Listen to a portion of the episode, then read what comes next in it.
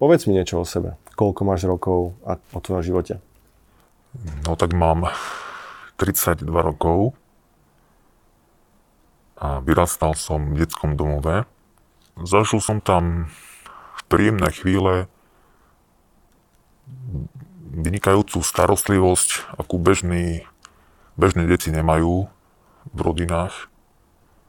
Takže mal som zabezpečené bývanie, stravu, všetko, dieťa má mať. E, nesťažoval som sa na starostlivosť detského domova. Koľko tam bolo tých vychovávateľov? Na koľko detí? V tom detskom domove bolo asi 5 skupín. V každom, e, každej jednej skupine boli dvaja alebo traja vychovávateľia, zvyčajne manželia. Ja som mal našťastie vynikajúcich dobrých vychovávateľov, ale tak mali svoje problémy v rodine, ktoré častokrát prenašali na nás možno nahnevaní, možno niečo v rodine zažili a my sme to pocitili, že nie sú v poriadku.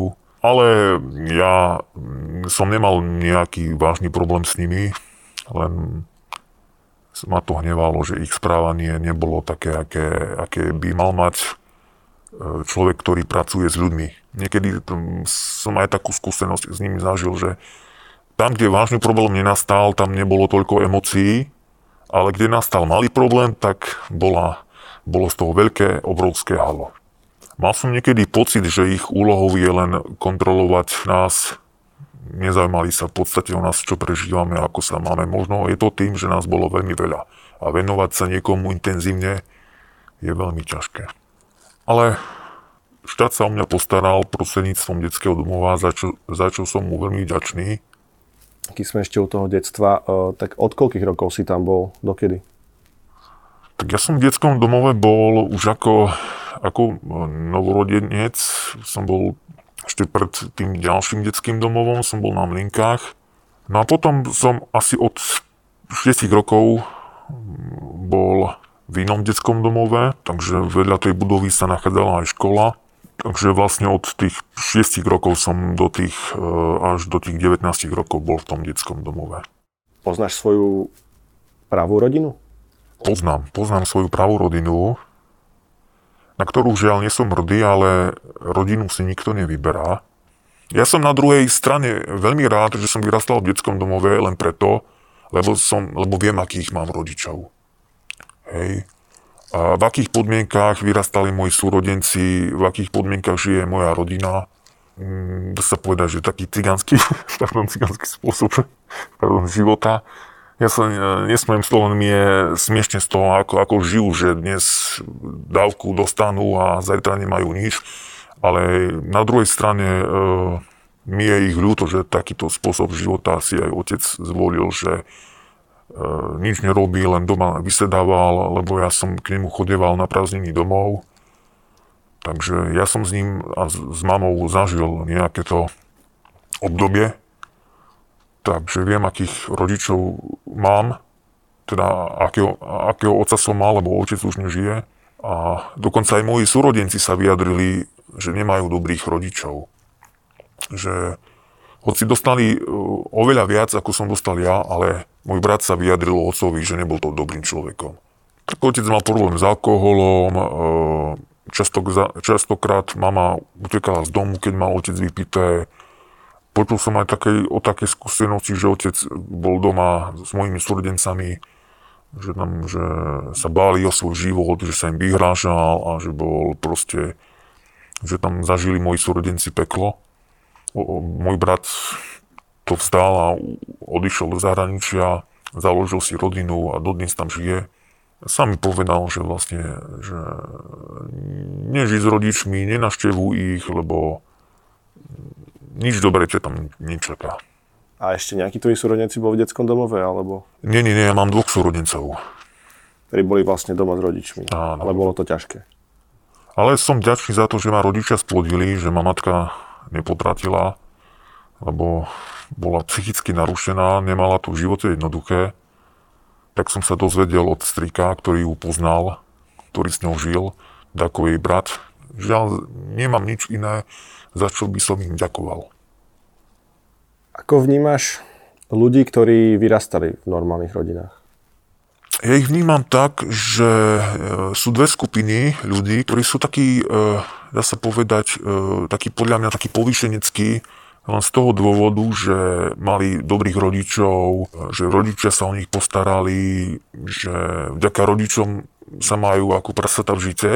Ale potom je ďalšia skupina ľudí, ktorá je taká, taká, by som povedal, taká hrdá na seba, že v niektorých rodinách nedostali to, čo som dostal ja v detskom domove. Takto by som to povedal že oni si museli na to tričko alebo na ten chlieb zarobiť, museli ísť, ešte v rámci školy si museli, museli zarobiť. A ja som v podstate dostával ako keby z neba pečené holúby do huby. Čo mojou povinnosťou bolo upratať si izbu, e, zdieľať spoločné priestory, e, byť v kolektíve, do školy chodiť e, a sem tam niečo porobiť okolo areálu. V tých rodinách tam je taká väčšia, väčšia zodpovednosť Aký si mal vzťah s e, ostatnými deťmi v domove? No ja som bol skôr taký uzavretý, taký samotár. Som zistil, že tí ľudia majú iné hodnoty. Oni boli skôr fajčili, pili, e, niektorí ani do školy nechodili, alebo keď chodili, tak si neplnili svoje povinnosti. Ja som ich mal rád, ale ne, som s nimi čas. A čo si oni aj všimli, že som taký samotár, aj ma posudzovali, ale vôbec ich nezaujímalo to, že prečo som sám.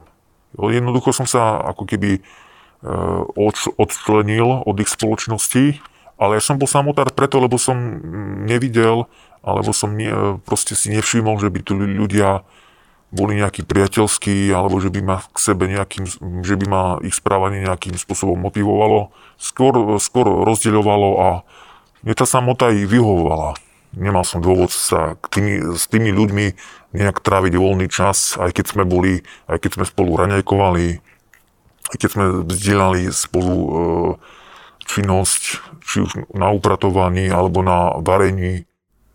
Takže ty si bol do tých 19 rokov, tuším v tom detskom domove. Čo bolo potom? No ja som už mal odísť skôr ako v 19 rokoch. Som mal už odísť 18 rokov, čo na moje prekvapenie mi bolo oznámené uh, ešte vlastne po vyučovaní v škole. Na rok sa mi predlžuje pobyt v detskom domove, čo som bol z toho aj nemilo prekvapený, lebo som s tým nerátal a už som mal nejaké ciele, že už odídem z detského domova, že už konečne budem slobodný v úvodzovkách, že konečne zažijem, aký je život vlastne život po odchode z detského domova e, nie je ideálny. Som si myslel, že mám rúžové okuliare na sebe, že život je gombička, že každý okolo mňa bude skakať. Tak e, aj som sa tešil, že vlastne odídem z detského domova, ale tým pádom začala, začala väčšia zodpovednosť. Že už človek tým pádom je na všetko sám, už nie vychovateľia za ňo urobia veci, už nie niekto iný sa o neho postará, ale už človek sa musí sám o seba postarať. Takže som sa tešil na druhej strane, že odídem z detského domova, ale e, bál som sa reality, čo zo mňa bude, kde budem bývať, bál som sa toho, bál som sa toho že budem na ulici a mal som obavy, ale mal som aj nadšenia po odchode z detského domova. A konkrétne teda, čo z toho bolo? V rámci ešte pobytu v detskom domove sme hľadali so sociálnym pracovníkom bývanie, ktoré e, ma odštartuje do toho života a býval som vlastne v sociálnom um, zariadení po odchode z detského domova. Toto zariadenie je len pre domovákov. Je oficiálne povedané, že sú to chovanci. Tak sme našli to bývanie, tam sme mali sociálnych pracovníkov, ktorí nás uh, v tom domove na polceste, ak to môžem takto nazvať, nás vedli k tomu, ako sa vlastne zaradiť do spoločnosti, prihlásiť sa na úrad práce, požiadať o dávku hmotnej núdze, zaregistro- zaregistrovať sa na sociálnej poisťovni, teda na zdravotnej poisťovni, nájsť si prácu, oboznámiť sa s mestom a, a, a, a s realitou. To bolo vlastne ich cieľom. A podarilo sa im to? Podarilo sa im to, ale v prvom rade sa to musí podariť nám, lebo nikto to za nás neurobí. Vytvorili nám podmienky na to, aby sme sa zaradili do života. Ale čo s tými podmienkami urobíme, je už na nás. Za svoje úspechy alebo za svoje zlyhania si častokrát môžeme sami. Tak som po asi troch alebo po štyroch rokov odtiaľ odišiel z osobných dôvodov alebo z dôvodov, ktoré oni e, mali voči mne. Čo bolo za tým, že si musel odísť? Mal som problém s, s hazardnými hrami, a skúsil som e, stavkovanie, skúsil som zraním na automatov s alkoholom. Ako vyzeral teda vtedy ten tvoj život, ak si teda stavkoval a pil a tieto veci? Je to zúfalý život, je to biedný život, lebo človek uprednostňuje len tú svoju tú závislosť, všetko ide bokom. To, že som sa rodine nevenoval, to mi nevadilo, lebo rodina sa mi nevenovala a mňa skôr mrzelo to, že som tie skutočné záujmy ako ignoroval len kvôli tej závislosti. A to ma najviac nevalo, že aj keď som si niečo zarobil, tak som minul peniaze na tú, na tú závislosť, na ten alkohol, na, na to gamblerstvo. Ma trapilo ma veľmi, že som sám, že nemôžem si nájsť babu, nemal, nemal ma kto viesť takým tým správnym smerom v živote, že Oci som o tom čítal mnohé rady, či z kníh, e, či z časopisov, či s jehovými svetkami som sa o tom bavil, ale Dostal som, mal som mnohé rady o lepšom živote, ale ako si e, som tú radu neprijal vážne, lebo som bol mladší. E, ma to veľmi trapilo, že som žil takýto spôsob života. Keď si teda akože mal ten gambling a tak, dostalo ťa to nejaký do nejakých nepríjemných situácií? Áno, dostalo ma to, lebo závislosť je už taká, že človek, ktorý je závislý, tak podpísal zmluvu s diablom, je ochotný urobiť všetko preto, aby, aby tú závislosť e, naplnil. Nikomu som neuškodil na újmu na zdraví kvôli peniazom, len som spolubývajúceho okradol, čo ma veľmi mrzí. Samozrejme, že ma udal na políciu. No ale vďaka Bohu, že som nebol vo výkone trestu, mal som, dostal som len podmienku a o niekoľko dní som bol vlastne z celý priebežného zadržania prepustený ale dodnes mám s ním dobré, pokojné vzťahy, nehnevá sa na mňa, ujasnili sme si to a sme kamaráti. Aké to bolo žiť na ulici? Ako dlho si tam bol? Tak na ulici som žil 3 roky, 3 alebo 4 roky. Bolo to v roku 2013, do roku, tuším, do roku 2017. V tom období som žil na ulici. Na ulici pod schodami. To sa mi stalo vtedy, že mi vlastne zomrel kamarát, u ktorého som býval asi dva roky, mal rakovinu a ešte nejaké iné choroby. Keď som ho našiel v nemocnici, tak mi sestrička povedala, že zomrel, tak to bol veľký šok pre mňa. Tým pádom som nemohol u ňo ďalej bývať, lebo ten byt bol vlastne pre najmä, to nebol jeho byt. No a v ten deň som si hľadal nejaké bývanie. Teda bývanie niekde na ulici, niečo som hľadal nejaký, nejaký ten brloch alebo nejaký ten kutloch.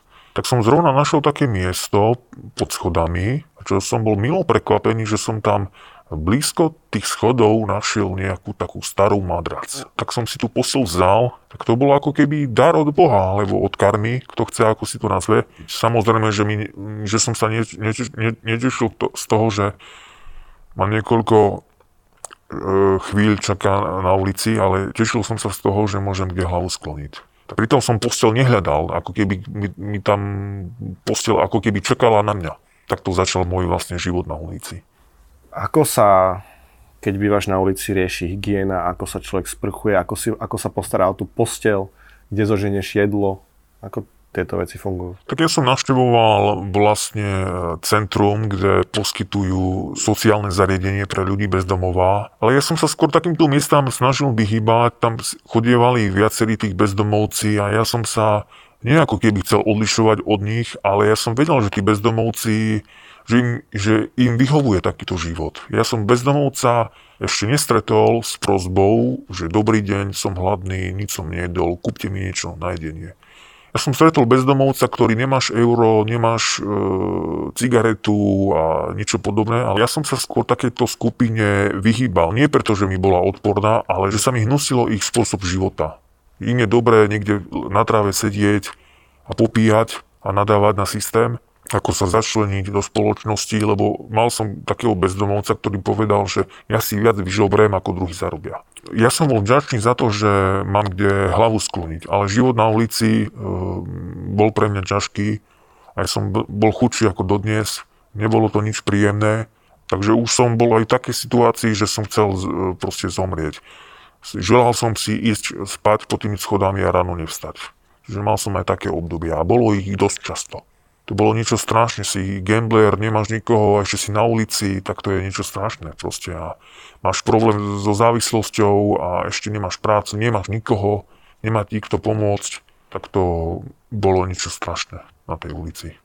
Aj si zažil nejaké konflikty s bezdomovcami? Nie, nie, nie, nie. Ja som sa vždy snažil správať k ľuďom tak, ako chcem, aby sa ku mne správali. Ja som aj krehkej, e, slabej, e, štíhlej postavy, takže ja som nemal ani odvahu. Som sa skôr obával, že ja sa stanem obeťou násilia, alebo že mne niekto niečo povie, alebo že mňa niekto niečo napadne. Ja som sa niekedy aj bál o svoj život, že niekto príde, nejakomu preskočí s nožou v ruke a boli tam aj nejaké také komentáre v tých začiatkoch, že si mladý, čo si nenájdeš bývanie, čo si nenájdeš prácu, ale ja som zostal pokojný. Ja som na tú otázku nereagoval, lebo keby som aj niečo povedal, pre ňo by nebol problém mi to miesto zrušiť. V noci, keď sa niekto zobudí a takto a si tam niekto zapalí cigaretu alebo že mi špak hodí do, na postiel a ty spíš alebo ma niekto podpalí. Bál som sa, že niečo podobné zažijem, môžem zaklopať, že som to nezažil, možno aj tým, že som zanechal dobrý dojem, že som sa k ľuďom správal slušne. Ako prebiehalo tvoje začlenie do spoločnosti? Počas tých troch rokov si ma všimli domáci, e, ja som zanechal dobrý dojem, lebo sa čudovali ľudia, ktorí bývali blízko, že som milý, slušný, ja som si tú, tú postel pekne e, dal do poriadku, už potom časom som našiel nejakú deku, e, plachtu, nejaký vankúš, takže to som si ustlal, čo boli ľudia prekvapení, ktorí chodili okolo venčiť psa, sa čudovali, že to je taký bezdomovec, mladý, chudý, má, tak, má takú ustlanú postel peknú, tak, tak ich to takto milo potešilo. Tak zanechal som tam dobrý dojem. Nejaká pani, tuším správkynia, prišla za mňou a ponúkla mi e, vlastne to upratovanie, to, ktoré mám dodnes. Už potom, keď som dostal vyplatu, potom tú ďalšiu, tak som vlastne sa zaradil do života a konečne som sa ubytoval tak, ako sa má ubytovať, lebo ulica nie je domov. Tak by som to povedal. Ďakujem Bohu, že som sa e, z toho dostal. Cesta k tej abstinencii je ťažká. Veľmi, že to nie je len tak, že človek začne abstinovať. Čo teba k tomu priviedlo? Sám si to toho dosiahol, alebo ťa k tomu niekto dostal? Tak sám, ale aj e, iné skúsenosti e, iných e, ľudí, ktorí prešli podobným problémom ako ja, či už od alkoholu, od gamblerstva. Hlavne ma k tej abstinencii dostalo to, že je život krátky. To som si uvedomil, aby som si vážil to, čo mám. No, ďaká Bohu, že dodnes sa vyhýbam takýmto veciam, ale dávam si na to veľký pozor, aby som k tomu nepodliehal, aby moja práca v noci nebola zbytočná, lebo robím krvopotne, unavený som po nočnej, driem ako kôň a obávam, aby som potom tú ťažkú namáhavú mzdu neminul niekde v herni alebo niekde v, v klube. Človek, ktorý má problém so závislosťou, vie, že to nie je jednoduché, že ten abstinujúci boj je veľmi ťažký, ale, ale viem, čo je za tým a, a bojujem s tým. Ako vyzerá tvoj život teraz? Tak teraz môj život vyzerá lepšie, lebo abstinujem. Čiže abstinencia je záchrana, je to sloboda, lebo tým pádom sa človek nestáva otrokom bremena. Samozrejme, že nemám ideálny život a nikdy ho nebudem mať, ale nevzdávam sa, boji so životom, som ďačný za to, čo mám. Mám čo jesť, mám kde bývať, uvedomujem si to každý deň, aby som nezabudol na to, čo mám. Mám bývanie, mám prácu, a ostatné už potom príde.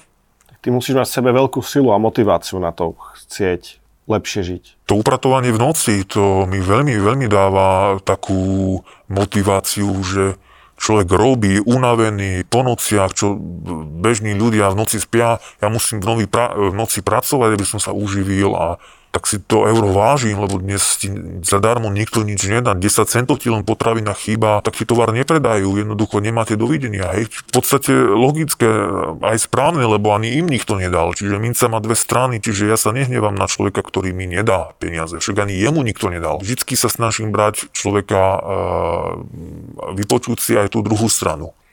Nie len svoju teóriu tvrdiť, ale vypočuť si aj tú ďalšiu verziu. Povedal by si, že tak vo všeobecnosti, že sú ľudia málo citliví, že sa málo zaujímajú? No tak áno, je to dnes veľmi vidno, že tá, tá neľudskosť, láska ochladla medzi ľuďmi, je to veľmi vidno a e, to nie sú len moje slova, ale takto vníma spoločnosť, že tí ľudia majú svoje záujmy, e, problémy a jedno s druhým čo vlastne ľudí ako keby odrádza od, od toho citu. Keď človek má svoje problémy a ťažkosti, tak je logické, že nebude riešiť problémy iných, keď, keď má problémy svoje. Ja som za ľudí, ja som na ľudí nezanevrel, ja ľudí mám rád, aj keď sú ľudia zlí, ale nechcel by som byť e, na planete bez ľudí. Tak to sú moje také slova, na ktoré si stále, stále e, hovorím, stále na to myslím takto. Aké máš teraz vzťahy s ľuďmi? No, mm, celkom príjemné. Nehovorím, že s, s každým som priateľ, kamarát môžem byť. Mm, ja sa snažím k ľuďom správať tak, ako chcem, aby sa ľudia ku mne správali. Mm, samozrejme, že viem človeku povedať nie, viem človeka odmietnúť, lebo som sa v ľuďoch veľmi sklamal, aj som doplatil na svoju naivnosť, na svoju dôverčivosť. Ľudí vnímam v pohode, neriešim kto aký je, že človeku sa všetko dobré aj zle vráti a nikomu neželám zle, aby sa to nestalo mne. Planeta bez ľudí nebude, takže ľudí mám rád, ale, ale radšej mám e, rád seba. Takže, a na to by sa nemal nikto hnevať, lebo každý má radšej seba ako druhého, čo je, čo je logické, čo je pochopiteľné, lebo e, ten druhý človek e, mu môže nejakým spôsobom pomôcť, ale, ale tú pomoc musí prvom rade prijať ten človek.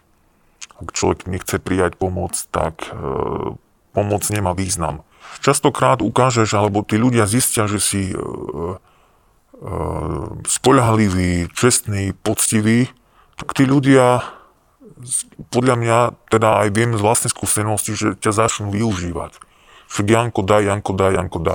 Tí ľudia nemajú motiváciu sa e, byť sebestační. Vedieť povedať nie je veľmi ťažké, ale zvlášť osobe, ktorá sa ti veľmi páči. Hej? Alebo z ktorej máš osoch, tak je to veľmi ťažké povedať také, také osobe nie. Ale ja na tom pracujem a budem stále na tom pracovať. Čiže nestať sa obeťou podvodu pre pekné reči niekoho alebo pre jeho pekné oči. Vedieť povedať človeku nie. A keď má m, pocit, že ma chce niekto využívať, tak mu jasne dám najavo, že, že nemám záujem. Lebo človek na to nepotrebuje vysokú školu alebo nejaké iné schopnosti, aby zistil, či ten človek ho má rád, alebo ho má rád len preto, že chce mať niečo z neho. Čiže, čiže e, nestať sa obeťou podvodu. Toto je, toto je, na, to, na tom si musím dávať ja veľký pozor, zvlášť pretože som vyrastal v detskom domove, že mi chýba pozornosť matky a otca. Každý túži po tom, čo nemá a tým pádom sa tí chovanci, tí domováci častokrát stávajú obeťou podvodu, lebo si myslia, že niekto o nich má záujem, hej, že niekto, že teraz budú mať dobrú prácu, podpíš tu a pôjdeš do zahraničia za prácu, bude sa ti dariť. To sú len také klamné, klamné taktiky, ako keby niekto na hraniciach v zime, ako keď teraz z Ukrajiny alebo z inej krajiny e, stoja a niekto si ich všimne, že poďte k nám do auta, tak nenastúpiš do auta, keď je vonku zima. Hej, to je všetko hranie na city, manipulácia, lebo sa to dnes nenosí. Čiže keď je niekto milý, slušný, láskavý, pozorný, tak je to podozrivé. A na to si musím dávať ja veľký pozor. Vieš ešte veriť ľuďom? Viem veriť v ľuďom, ale som opatrný. Som opatrný, keď sa veľa ľudí sklame, alebo samozrejme, že ja nechcem od ľudí dokonalosť. Ja som nedokonalý. Človek má byť opatrný. Ja sa snažím byť opatrný. Viem niekomu veriť. Ja v tých banálnych e, veciach človeka overujem. Čo je najlepšie veriť Bohu, alebo karme, alebo osudu, alebo vesmíru, ako človek chce si to nazve. Ale v prvom rade je veriť sebe. Človek si musí prvom rade sám sebe veriť. Ale ak si sám sebe neverí, tak bude veriť niekomu inému. Čiže keď častokrát, no, s tým aj ja zápasím. Bol si niekedy obeťou podvodu? Obeťou podvodu som bol. Moje údaje e, zneužili na prospech firmy, ktorú som nevlastnil tomu sa hovorí biely kôň a podobné, takže mal som s tým problém. E, nie je problém s týmito ľuďmi, ale problém, prečo to tak bolo, s policiou som mal s tým rozhovor, dostal som sa z toho, našťastie som nemal problém s tými ľuďmi konkrétnymi, alebo som bol tedy na ulici a niekto ma oslovil a ponúkol mi 50 eur alebo väčšiu čiastku sumy za podpis, za moje osobné údaje. Ja som to prijal, lebo som bol bez peňazí, hladný, zúfalý, bez práce, gambler ešte k tomu a tak odmietnúť takúto ponuku, to by bolo Eh, jedine vtedy, keby som abstinoval počas tej doby, čo som samozrejme, že neabstinoval, tak som tú ponuku prijal a zrazu z 50 eur človek zistí, že má firmu za milión eur a keď tu človek firmu zradí, prezradí, tak tí, tí ľudia idú po ňom a keby som mal rozum, aký mám dnes, pred desiatimi rokmi, tak som sa mohol vyhnúť toľkým problémom, mohol som žiť lepšie ako, ako dnes. Takže človek sa učí na svojich chybách častokrát a učíme sa celý život. Ale ja si vždy poviem, hlavne je, že žijem. To si vždy poviem, keď zažijem nejaký problém. Ono pre teba ako pre človeka z detského domova to musí byť ešte ťažšie ako pre väčšinu. Áno. Si sám, nemáš nikoho a ešte podľahneš gamblerstvu, pohľadne, podľahneš alkoholu, tak to je, to je peklo. Lebo si v sračkách, nikto ti nepomôže sa z toho vyhrabať. A v iných rodinách e, je to možno aj tak, že keď, sa, keď si v tých problémoch, tak ťa má niekto pomô- máte niekto z, toho bána vyťahnuť, ale nie musí to byť pravidlo, hej. Ani v rodina ti nemusí pomôcť, pokiaľ ty nechceš. Čiže my e, z detského domova to máme ešte oveľa viac, oveľa čašie ako v tých bežných rodinách. Čo si najviac ceníš? tak cením si život. Ja si vždy poviem, keď zažijem nejaký problém, či už veľký alebo malý, hlavne je, že žijem. Samozrejme, že ten problém ma trápi, ale netrapí ma až tak, že by som hľadal spôsob, ako ukončiť so životom. Mal som niekedy také obdobie eh, aj s tým gamblerstvom, že sa hodím do Dunaja pod električkou, električku pod vlak. To som mal také obdobie, keď som prehral peniaze, alebo keď som bol zúfalý, keď som bol hladný a nemal mi kto pomôcť, lebo každý ma len odbíjal, si mladý chod robiť. Nemal som chuť e, zo života. Zvlášť, lebo to gamblerstvo, tá choroba, tá závislosť človeka oberá o radosť, človek prichádza o peniaze, o čas, o zdravie a keď to všetko prehrá, tak potom si povie, čo všetko som mohol mať. Už teraz je zbytočne plakať, keď človek nemá za čo si kúpiť jesť. To som mal uvažovať nad tým, keď som peniaze mal niekde človek peniaze nemá, tak vtedy mu je každý dobrý. A mal som také podobné obdobia a bolo to veľmi ťažké a dodnes s tým zápasím, bojujem a odkladám si každé euro, aby som si e, e, doprial po čom túžim a aby som nepodporoval majiteľa herne, ktorý si hladká brucho za moje peniaze, smeje sa mi do očí, niekde na Ibize, pri mori si užíva moje peniaze, niekde vo výle a už keď to mám všetko vidieť, tak je mi z toho akurát zlé. Herňa nevznikla preto, aby ľuďom peniaze dala, ale aby ľuďom vzala. Veríš v Boha? Áno, verím. Mne Boh v živote veľmi pomohol, ale niekedy sa aj na Boha nevám, niekedy Boha ignorujem, niekedy si myslím, že Boh neexistuje a to len preto, že som zúfalý, že život nejde podľa mojich predstav. Niekedy si, niekedy skloním hlavu a Niekedy, niekedy sa nad tým usmejem a niekedy Boha považujem za vesmír. Čiže mám v tom niekedy sám zmetok. Že čo tá viera je, že tie náboženstva, ktoré tvrdia o Bohu, nejdú príkladom. To náboženstvo ľudí skôr rozdeľuje, nespája. Keď som aj s kamarátom o tom rozprával, tak on mi povedal, že e, do kostola nejdeš kvôli ľuďom, e, v cirkvi nie si kvôli ľuďom, ale kvôli Bohu. To je síce pravda, kvôli Bohu tam ideme, ale e, skôr kniazy a takíto církvy, oni podľa mňa robia z ľudí ateistov, namiesto toho, aby robili ich z ľudí kresťanov. Človek, ktorý si rád vypije, alebo e, tak samozrejme, že ide do tej kršmy kvôli alkoholu, nejde tam kvôli ľuďom, ale keď je tam zlé prostredie, zle sa tam čapuje, tak kašle na to, tak radšej bude doma piť takisto je to aj, aj s tým kostolom, že ľudia sú radšej doma a vôbec do toho kostola nejdú a keď potrebujú sa rozprávať s Bohom, tak nepotrebujú na to církev, nepotrebujú na to kniaza. Len človek je spoločenský tvor. Človek potrebuje vyhľadať aj tú spoločnosť. ale ja kňazom neverím, cirkvi neverím a verím Bohu. Čo máš na živote najradšej? Najradšej mám na živote e, taký pokoj. E, príjemné počúvanie hudby, prechádzka mestom, cyklistika, turistika, e, hranie na e, hracej konzole. Čiže mám rád taký pokojný, pokojný život, alebo niekde ležať na pláži, alebo niekde na kúpalisku, oddychovací, Sledovanie filmov mám veľmi rád. Mám rád vtipné komédie, e, vážne filmy, romantické, kde si niekedy zaplačem. Keby si mohol na tomto svete niečo zmeniť, čo by to bolo? Hmm.